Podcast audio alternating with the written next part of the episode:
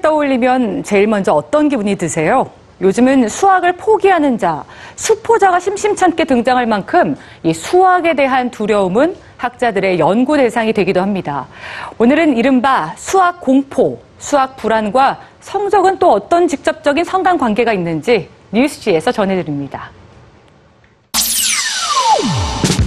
수학 문제 풀기와 화장실 청소. 여러분은 뭘 선택하시겠습니까? 미국인 10명 중 3명은 수학 문제를 푸느니 화장실 청소를 하겠다고 답했는데요.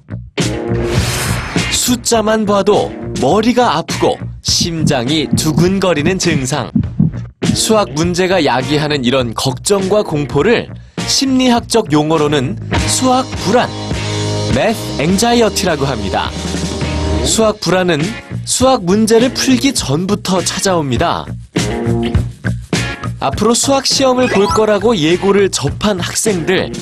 이 말을 들은 학생들의 뇌를 촬영해 본 결과 수학 시험이라는 단어를 듣는 순간부터 뇌의 특정 부위가 활성화됐습니다.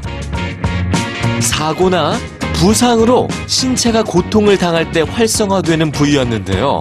즉, 수학 불안 정도가 높은 사람은 수학이라는 단어를 듣기만 해도 신체적 고통과 맞먹는 스트레스를 받는다는 겁니다.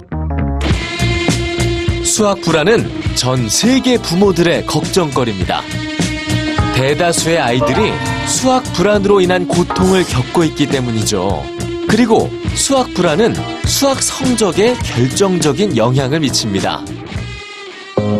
미국 국립과학재단의 지원을 받은 스탠포드 대학 연구팀은 수학 불안이 수학 성적을 낮추는지, 그리고 낮춘다면 왜 그런 건지 그 이유를 찾아 나섰습니다.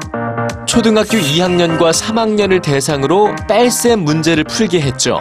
이 뺄셈 계산을 하는 동안 수학 불안이 높은 집단과 수학 불안이 낮은 집단의 뇌를 관찰한 결과 수학 불안이 높은 아이들이 낮은 수학 성적을 받는 이유를 알 수 있었습니다.